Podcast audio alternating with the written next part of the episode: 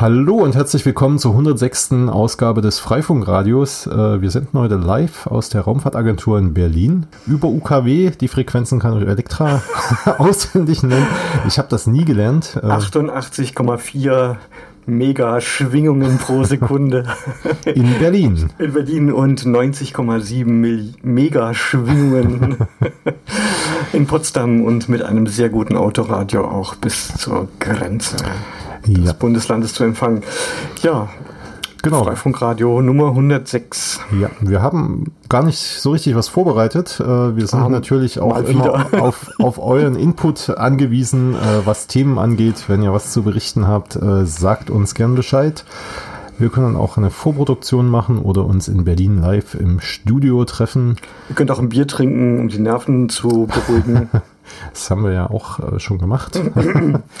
Vielleicht äh, starten wir heute mal mit einem Suchaufruf. Äh, und zwar suchen wir den Inhaber der Domain freifunk.de. Äh, oh, oh. Diese Domain leitet, äh, selbst leitet auf freifunk.net unsere äh, Homepage weiter aber alle anderen Subdomains leiten auf komische Bitcoin-Werbeseiten und Glücksspielseiten weiter und äh, das würden wir gern abschalten wollen.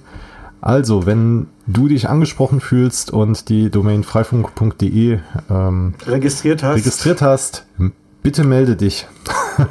Das steht nicht im Registrar drin? Äh, das ist aus Datenschutzgründen wird sowas nicht mehr veröffentlicht. Äh, oh. Das heißt, äh, so einfach ist es nicht mehr. Wir versuchen da gerade noch weitergehende Informationen heranzuholen, aber vielleicht hört uns ja hier jemand zu, der jemanden kennt, der den Domaininhaber kennt. Okay. genau, ich würde dann vielleicht mal mit ein paar. F ich sollte meine Füße stillhalten. ähm, mit ein paar Veranstaltungshinweisen äh, weitermachen. Und zwar steht im Mai das nächste Battle Mesh äh, auf dem Plan. Das wird in, in der Nähe von Barcelona stattfinden. Äh, wird wieder eine ganze Woche dauern. Äh, ist das 15. Battle Mesh und das findet in Calafou, heißt das, glaube ich, äh, statt. Und das ist so ein. Katalonien. Genau, das ist so ein, äh, so ein äh, kollektives äh, Wohnding sie. in also, einem eh ehemals verlassenen Dorf, glaube ich. Ja. In den Bergen. Genau, und da wird für das leibliche Wohl gesorgt werden und die Abgeschiedenheit hilft dann hoffentlich, dass man sich auf die Themen des Battle Mesh konzentrieren kann und äh, äh, dann äh, die ganze Zeit äh, Routing-Protokolle erforschen kann, äh, neue WLAN-Treiber entwickeln kann, äh, je nachdem, was man alles so vorhat. Die Informationen dazu gibt es auf der Website battlemesh.org. Wir werden das auf den, oder in den Shownotes noch mit aufschreiben, so dass wir da äh, dass, dass ihr euch dann registrieren könnt. Da werden alle Informationen stehen. Ich glaube, da sind die Planungen auch nicht, noch nicht zu Ende, was jetzt Übernachtungen angeht und äh, wie man da hinkommt. Es gibt Leute, die planen tatsächlich mit dem Zug hinzufahren. Das ist äh, natürlich ein bisschen eine längere Anreise aus Deutschland. äh, aber äh, vielleicht äh, findet sich da was. Ist äh, halt schon eine ganz schöne Strecke und so, ja, kann man ja. so sagen, genau. Dann das Wireless Community Weekend. Genau, das Wireless Community Weekend. Also das Battle Mesh wird in der Woche vor dem Wireless Community Weekend stattfinden äh, und das Wireless Community Weekend vom 19. bis 21. Mai. Das äh, ist traditionell das Wochenende nach Himmelfahrt. Das heißt, es gibt einen Feiertag vor dem WCW, äh, an dem ihr schon nach Berlin kommen könnt. Das Besondere ist, es ist äh, glaube ich, das 20. Mal oder im 20. Jahr, dass es stattfindet. Äh, also irgendwas haben wir zu feiern, auf jeden Fall. Ähm, wir klären da gerade noch die letzten Details ab. Äh, schöne Grüße an Ceben, mit dem müssen wir nämlich auch noch reden, dass das mit der Seabase alles klappt. Wir haben auch schon mit dem Main Act gesprochen, die Mesh-Freunde schneller. es gibt Musik. Es, es wird Musik geben äh, und äh, da lasst euch überraschen äh, und wir hoffen, dass wir da eine schöne Veranstaltung auf die Beine stellen können, die äh, da habe ich überhaupt gar keine Zweifel ja. dran. Ja, ich hoffe vor allem, dass viele Menschen kommen einfach, äh, dass, dass wir halt äh, einfach mal äh, diese Treffen wiederbeleben können und sich die Communities treffen und äh, wir da einfach äh, ein schönes Wochenende miteinander verbringen und äh, wieder an die Tradition von vor drei Jahren anknüpfen können. genau, also Wireless Community Weekend, 19. bis 21. Mai in Berlin in diesem Jahr und äh, Ankündigungen und so weiter erfolgen dann auch im Wiki und auf Mailinglisten, sobald wir das auch mit der Seabase und allen Beteiligten dann geklärt haben. Dann haben wir noch eine Veranstaltung. Oder was das? Uh, Veranstaltung haben wir nicht. Äh, wir haben uns in diesem Jahr wieder beim Google Summer of Code beworben. Da ist die Bewerbungsphase äh, für Organisationen, also für uns, für Freifunk, äh, hat, ist, glaube ich, vor einer Woche zu Ende gegangen und jetzt äh, bis zur nächsten Woche wird dann entschieden, ob wir da auch wieder mitmachen können. wir haben einige interessante Projekte. Ich habe zum Beispiel mal ähm, für die äh, für die Geschichte von Freifunk ein Projekt eingereicht. Äh, wir haben ja von der, über die Freifunk-API sammeln wir die Daten der Communities. Äh, die werden auch über die Zeit gesammelt. Das heißt, wir haben da einen zeitlichen Verlauf der Community-API-Daten. Und ich habe mal ein Projekt aufgeschrieben, dass wir diese Daten irgendwie visualisieren können. Also, dass wir da einfach mal schauen können, wie hat sich Freifunk entwickelt, äh, was, was ist da passiert, äh, wie viele Communities, wie viele Knoten gab es über die Zeit und ähm, wann sind neue Routing-Protokolle eingesetzt worden, je nachdem, was halt in den API-Files alles gepflegt wurde, äh, kann man da bestimmt schon einige schöne Dinge draus ableiten und sich anschauen. Und wie gingen die Knotenzahlen hoch und runter? Genau, das ist zwar ein bisschen ungenau, weil da gibt es andere, genauere Daten, wo, wo über die Karten, äh, wenn, wenn man die abfragt, würde man wirklich genau die Knoten, äh, die Anzahl der Knoten sehen. Es gibt halt viele Communities, die die Knotenzahl einfach pauschal eintragen und dann jahrelang nicht ändern. Also da wird man äh, jetzt nicht so viel ablesen können, aber ähm, ich hoffe einfach, dass wir da jetzt äh, irgendwie so ein ja, ich sag mal, Framework bekommen, wo wir dann auch in Zukunft einfach so Visualisierungen uns erstellen können und äh, dann das irgendwo auf einer schönen Website einbinden können. ja, vielleicht habe ich irgendwo noch irgendwelche alten Graphis äh, Daten. genau, kannst du dann beisteuern. Von 2003 oder so. Mhm. Ja, äh, unsere ganzen Projektideen, die wir für Google Summer of Code vorschlagen, die sind auf äh, projects.freifunk.net zu finden falls ihr selbst Ideen habt, die ihr im Rahmen dieses, dieser Projekte umsetzen wollt, äh, könnt ihr dort auch einfach Pull-Requests erstellen und weitere Projektideen hinzufügen. Das äh, ist auf jeden Fall noch möglich, bis die Bewerbungsphase für die Contributors, das sind jetzt nicht, ist nicht mehr nur auf Studenten beschränkt, der Google Summer of Code, sondern es dürfen jetzt alle Menschen mitmachen. Das heißt, wenn ihr jemanden kennt, den ihr an Open Source Softwareentwicklung heranführen wollt, in eure Community locken wollt zum Softwareentwickeln, äh, das müssen keine Studenten mehr sein und äh, können jetzt alle Menschen, die da die einzige wollen. Bedingung ist, sie müssen über 18 sein und dürfen nicht aus Ländern kommen, die von den USA sanktioniert werden. Also Kuba ist leider raus. Kuba, Russland, Belarus äh, sind alle raus. Ähm, aber ähm, vielleicht findet sich auch jemand viel näher, der da irgendwie Interesse hat, Wahrscheinlich. mal etwas zu tun.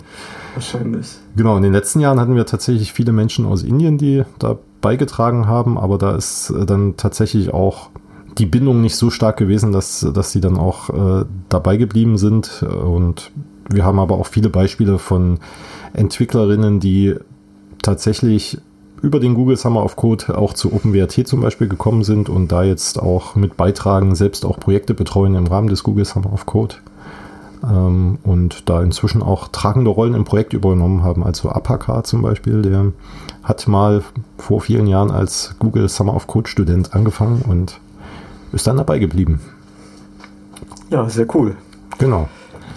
Du hast es äh, gepostet auf die Mailingliste wegen dem Chaos Computer Camp dieses Jahr. Ob es dieses Jahr ein Open Infrastructure Village gibt. Mhm. Hast du da Feedback drauf bekommen? Ich habe vereinzeltes Feedback tatsächlich schon bekommen von, von einigen Menschen, die Interesse bekundet haben, äh, da mitzuhelfen. Äh, es ist so, dass im Moment äh, die Village Orga auch noch quasi in der Findungsphase für die Projekte oder für die Villages irgendwie ist. Und die haben uns angeschrieben, ob wir, weil wir halt, also der Open Infrastructure Orbit war bislang nur beim Congress aktiv und äh, noch nicht so beim, beim Camp. Äh, und die haben uns aber angefragt, ob wir Lust hätten, da was zu tun und wenn ja, was wir gerne machen würden. Ich habe erstmal geantwortet, dass wir noch äh, Leute zusammentrommeln und uns dann melden. Ja, habe ich auch Interesse. Genau, und dann schauen wir mal, äh, was wir auf die Beine stellen können, ob wir eine kleine Bühne irgendwie hinbekommen, äh, ob wir eine Bar betreiben wollen, äh, je nachdem, was es da alles für Möglichkeiten gibt. Ähm, Mit Solarstrom betriebene Sachen genau. anbieten. da hast du ja Solarladeregler bestimmt, die wir dann benutzen können, ja. um unsere Akkus wieder aufzuladen. Zum Beispiel, genau. Ja. Genau, da, äh, also wenn ihr Interesse habt, äh, schreibt einfach. Wenn ich mehr Informationen habe, werde ich da auch nochmal schreiben und bestimmt auch mal zu einem Mumble oder einem äh, zu einer Jitsi-Session einladen, wo wir uns da auch mal abstimmen können, wer denn überhaupt was machen möchte, dass wir die Vorstellungen mal zusammenbringen können, um äh, da jetzt nicht zu viel und zu wenig zu versprechen und äh, weil, also ich tatsächlich habe ich ja auch noch keine Erfahrung groß in wie äh, betreibe ich Dinge draußen auf dem Feld. Ähm, in, in, der Messehalle ist das ja nochmal alles ein bisschen anders als, als äh, im Freien und äh, was man da alles bauen muss, bauen kann. Äh, Braucht man planen, muss man Sachen abspannen. Genau. Und äh, ja, mal sehen. Es werden sich sicherlich auch noch andere Organisationen zum Open Infrastructure Orbit wieder mit einfinden, aber die suchen wir auch gerade noch. Also da gab es noch kein Treffen, aber das ist auf jeden Fall so ein Aufruf, wenn ihr das hört und äh, schon mal beim Open Infrastructure Orbit mitgemacht habt, dann äh, meldet euch. Ja, oder auch wenn ihr Interesse habt, quasi so ein Village mit zu bewohnen, zu, da, damit, damit zu sein. Also das ist ja auf dem Camp auch immer ein bisschen so organisiert, dass Menschen dort auch direkt im Village übernachten können, äh, wenn man nicht gerade mit einem Wohnmobil oder so kommt. ja. Dann äh, funktioniert das schönes Zuhause fürs Camp, würde ich sagen. Genau. Ja, äh, du hattest vorhin noch erwähnt, dass du demnächst einen Hackathon besuchst, wo du dich mit Open Hardware auch äh, wieder mal auseinandersetzen möchtest. Ja, aber die Registrierung ist mittlerweile geschlossen. Das findet mhm. in, in, Hamburg statt. Und es geht um eine Toolchain für die Entwicklung von Open Hardware. Also eine Open Software Toolchain für die Entwicklung von Open Hardware. Das hat jetzt nicht direkt mit Freifunk zu tun. Mhm. Also ich habe ja diesen Maximum PowerPoint Tracker, diesen Freifunk Open Maximum PowerPoint Tracker habe ich mit KeyCut gemacht. Das ist auch ein Paradebeispiel für so eine Open Source CAD-Anwendung. Und aber zum kompletten Produkt braucht man dann zum Beispiel auch, wenn man noch Gehäuse macht. Also mittlerweile bin ich eingestiegen und mache 3D-Druck selber. Also ich drucke jetzt meine eigenen Gehäuse, mhm. mache da, ja, mach da so meine ersten Erfahrungen. Und dann ist halt das Ding, es gibt äh, FreeCAD gibt es. Das ist ein, ein recht komplexes CAD-Programm. Und im Prinzip würde ich mir wünschen, es gäbe was Einfacheres als äh, FreeCAD, wo diese Lernkurve nicht so steil ist. Es gibt da ein kommerzielles Tool, das heißt Tinkercad, da kann man sich registrieren online, aber es gibt halt eben Open Source freie Software, die man jetzt lokal auf dem Rechner laufen lassen kann. Gibt es im Moment nichts, außer halt jetzt gerade FreeCAD für 3D-Design. Mhm. Und das ist immens komplex. Also die Lernkurve ist ziemlich steil und mit Tinkercad kriegt man sehr schnell was hin. Deswegen habe ich jetzt auch selber mal Tinkercad ausprobiert. Ich habe FreeCAD installiert, dann äh, geguckt, okay, hm, hm, okay, das muss ich noch lernen. Und äh, dann habe ich irgendwie gesehen, ein CT-Bericht über Tinkercad, da habe ich gedacht, ja, probiere ich das mal aus. Und das ist dann relativ einfach. Du hast dann einfach einfache geometrische Form. Die kannst du dann auf die bestimmte Größe ziehen. Und wenn du zum Beispiel ein rechteckiges Loch rausschneiden willst, dann nimmst du halt äh, einen Baustein und sagst du halt invertieren, ne? also fülle mhm. das nicht aus, sondern höhle das aus und kannst die Sachen ineinander schieben und miteinander bemessen, hast verschiedene Basisformen und da kriegt man relativ schnell für mein Gehäuse mit ein paar Schlitzen drin und so und auch Schrift oben drauf und Grafik oben drauf ging das wirklich sehr, sehr schnell. Ja, wäre schön, wenn man so auf Knopfdruck, äh, also ich stelle mir ja diese Toolchain so ein bisschen so vor, du entwirfst eine Platine, die du haben möchtest, ähm, äh, dass die quasi in den Druck gehen kann. Ja, so ist, ja, und, ja, also. Und die Daten möchtest du ja am besten auch gleich verwenden, um dann das Gehäuse dazu zu designen, dass du auch weißt, dass es reinpasst. Und, äh das wäre natürlich noch hübsch, wenn man das machen könnte. Ansonsten muss man einfach gucken, äh, sich das 3D-Modell angucken von dem also KiCad erlaubt die Funktion, also wenn du die Bauteilbibliotheken hast, dass du auch die Gehäuse in 3D hast, dann kannst du tatsächlich die Platine vor dir rotieren lassen. Du kannst das alles bemaßen und ja, das vereinfacht die Sache natürlich. Schön wäre es halt irgendwie so ein einfaches Tool auch wie, äh, ja, wie Tinkercad zu haben, halt in der Open Source Community, aber ich selber werde es nicht entwickeln und das wird wahrscheinlich einfach nicht passieren, weil die Leute sich da halt online registrieren und äh, von Autodesk ist, glaube ich, die Firma, die das äh, auch so ein, ah, auch so ein sehr, sehr teures Software herstellen. Genau, ja. mhm. genau. Und das ist so quasi so, ja, das Spielzeug, das wirbt so ein bisschen für die Firma. Man kann es relativ äh, stressfrei benutzen. Mhm. Ja, aber ich finde es natürlich schön, aber ja, ich finde irgendwas schön, äh, andere Leute finden es auch schön, aber es müsste nur noch jemand anderes so wichtig finden, dass es auch entwickelt wird und wie gesagt, ich werde es nicht machen. Ja, das kennen wir, kennen wir ja aus vielen anderen Bereichen, dass man genau. sich äh, Software wünscht und dann. Ich mir sage, Elektra, du hast den Job. genau. Aber ich habe schon so viele Jobs gerade. Ja. ja. Genau, also bist du auch noch weiter mit deinem PowerPoint-Tracker auch dabei? Den das ist einer der Gründe, warum ich äh, teilnehme. Moritz Warning ist auch mit dabei. Mhm. Ähm, es gibt so ein, so ein Projekt, äh, Mesh, vermeshte äh, Infrastruktur mit Server für äh, arme Länder. Und da haben, läuft jetzt ein Prototyp, äh, läuft jetzt in, in Indien. Mhm. Ähm, da laufen zwei MPP-Tracker von mir, einmal die 100 Watt Variante und der zweite Prototyp von der 400 Watt Variante und die 400 Watt Variante ja, versorgt dann so einen kleinen Server, der halt so lokale Dienste anbietet mhm. und da tauchte dann auch die Frage auf, ja, äh, welche Firmware nehmen wir denn? Und äh, die Leute, die, die kannten zum Beispiel Gluon nicht. Also die, der Background ist. Die, die Leute möchten, in Indien jetzt, oder? Genau, hm. genau. Die möchten dann halt äh, Altamundi, die waren hinter diesem Libre-Router-Projekt oder sind hinter dem Libre-Router-Projekt. Aber die, ja, die Libre-Router Firmware, die ist so ein bisschen, da fehlt so ein bisschen, glaube ich, die Entwicklerpower. Also die sind noch bei äh, OpenWrt 19.0 7.9 oder 7 hm. äh, mit so ein paar Patches drin, aber zum Beispiel diesen, diesen Schritt auf ein aktuelles OpenWrt zu gehen, äh, haben sie noch nicht gemacht. Und ich denke, da fehlt einfach so die Entwicklerpower und da war auch die Frage, ja, was für Firmware gibt es denn noch? Und ähm, muss ja. ich den Leuten erstmal erklären, ja, es gibt halt hier gerade gibt es eben diesen Wildwuchs. Wir haben ja ganz viele äh, solche Firmwares irgendwie. Äh, Weimar hat. Genau, wir bauen da ja auch unsere eigene Firmware. Also ist so ein bisschen ähnlich zu dem, was in Berlin passiert. Ähm, aber da, dem habe ich mich auch ein bisschen angenommen. Äh, wir, haben, wir haben den Schritt auf 2203 sogar schon geschafft.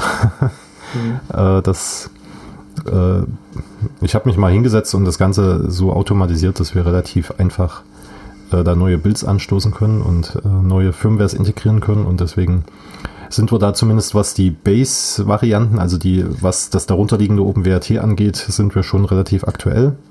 Ja.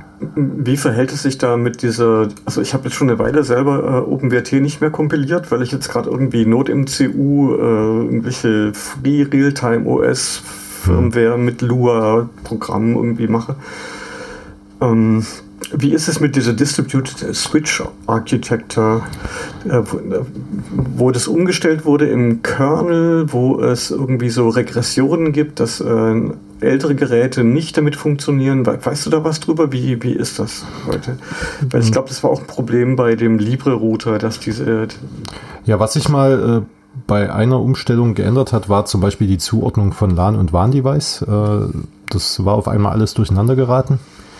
Ähm, und das Ganze ist jetzt ja aber inzwischen so abstrahiert, dass du diese, diese Device-Names hast. Du hast ja nur noch WAN, LAN, WAN, WLAN, äh, mhm. je nachdem. Und die physischen Device-Namen stehen dann halt äh, da drin. Und du kannst halt mit den abstrakten Namen äh, die Dinge anstellen das hat uns da an der Stelle dann tatsächlich auch geholfen, dass wir eben alles in der Firmware umgestellt haben, dass wir dann eben, wenn wir jetzt mit dem LAN-Device sprechen wollen, dann sagen wir halt nicht mehr ETH 0.1 ist es für diesen Router-Typ, sondern es ist halt das Device LAN. Mhm. Und äh, dadurch haben wir damit jetzt tatsächlich aktuell gar keine, gar keine großen Probleme mehr. Also heißt es, wenn ich jetzt ein Gerät habe, was genügend Ressourcen hat, das ist ja das nächste Problem, äh, um von 19.07.9 auf 22.03 ist, glaube ich, gerade aktuell äh, abzugraden, kann ich dann einfach ein Sys-Upgrade machen oder bricht es dann, dass ich zum Beispiel an das Gerät dann mit einer seriellen ran muss, weil es irgendwie nee. nicht mehr mit mir redet über einen LAN-Port oder. Das kann unter Umständen passieren tatsächlich. Äh, also bei, bei so großen Sprüngen empfiehlt sich meistens auch die äh, inkrementell zu machen. Entweder das äh, und dann hängt es auch ein bisschen von der Firmware ab. Also wir hatten so ein paar Migrationsskripte bei uns mit drin, aber äh, ich sehe jetzt immer mal auch wieder Probleme, wenn jemand direkt von 1907 auf 2203 auch bei uns aktualisiert da gehen dann manche Dinge nicht. Äh, und da empfiehlt sich entweder alle Einstell die Einstellungen nicht mitzunehmen und dann nochmal von Null anzufangen. Äh, oder äh, eben tatsächlich auch Schritt für Schritt vorzugehen, wenn man weiß, dass es Migrationsskripte gibt zwischen den Versionen. Also mhm.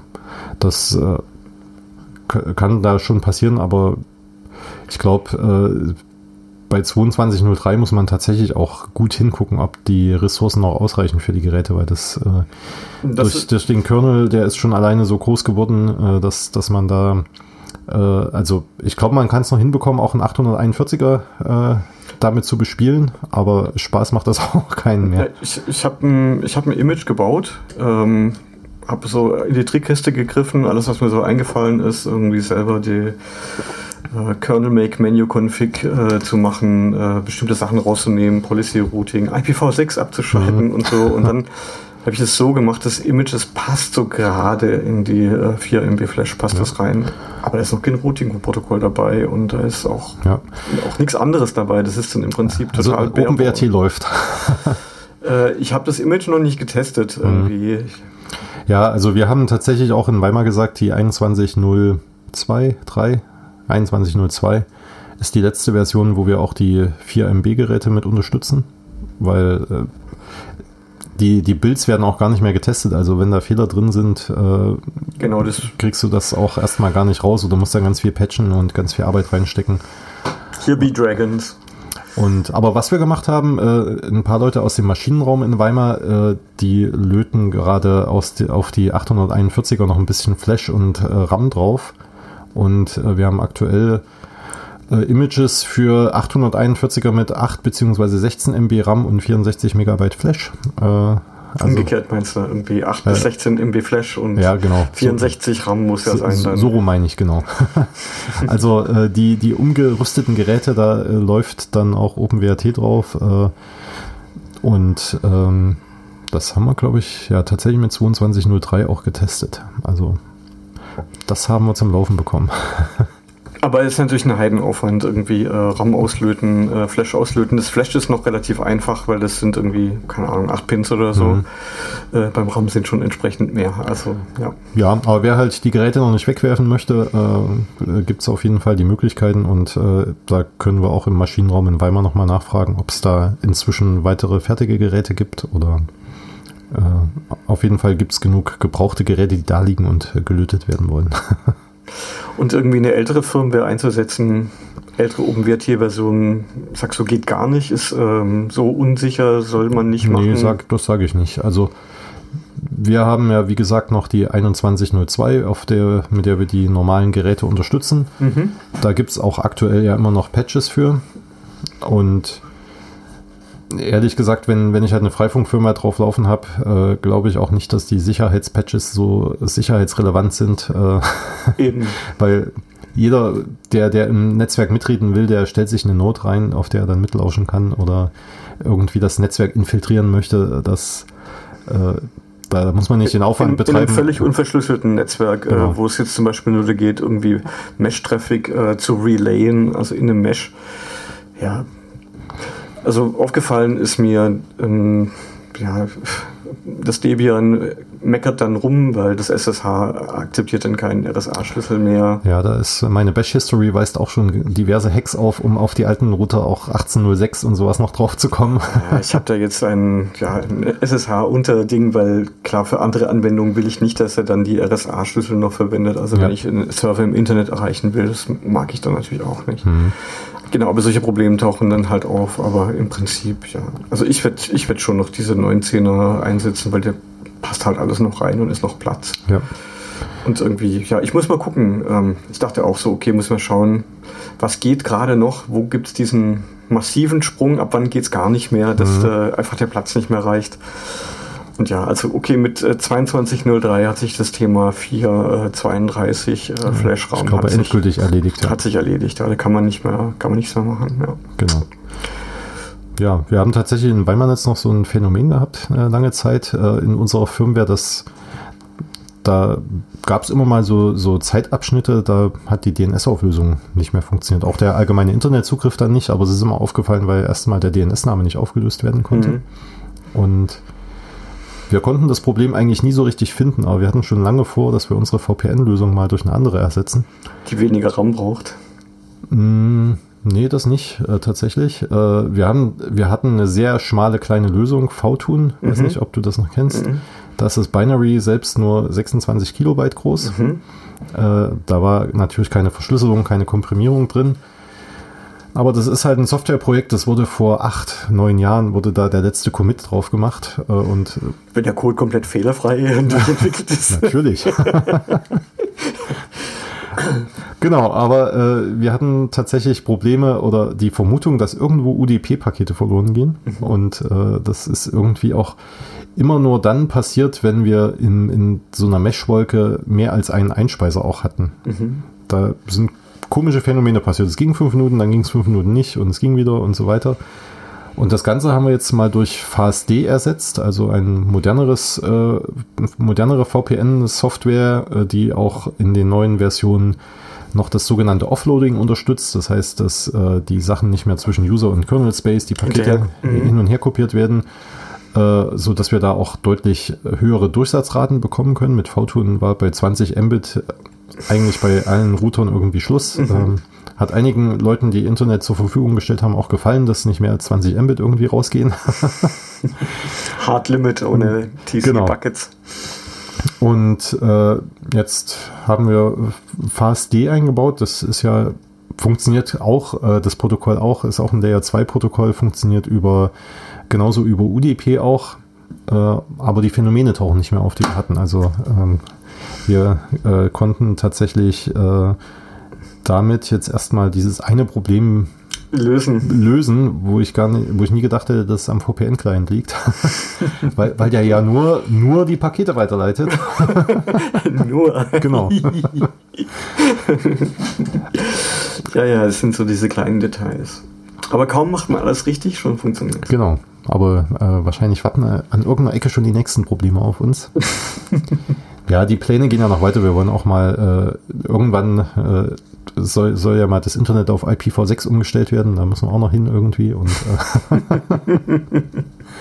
da, dass, dass wir das irgendwie unterstützen können. Äh, jetzt aktuell ist halt das Netz tatsächlich noch komplett auf IPv4 unterwegs. Aber wir in, im alten Europa können ja mit IPv4 auch immer noch ganz gut leben.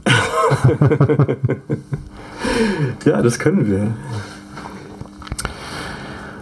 Ja, es sind noch zwei Minuten. Ja, dann ist ja die Zeit wieder wie im Flug vergangen hier. Wie im Flug. Also. ja, jetzt haben wir bestimmt irgendwas haben wir vergessen noch, noch zu erwähnen.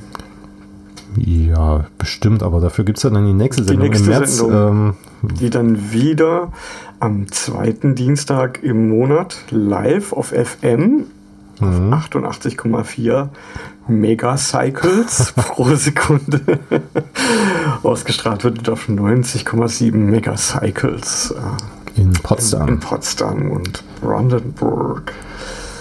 Ja. Genau, und das ist ja dann sogar in exakt äh, vier Wochen, weil der Februar nur vier Wochen hat.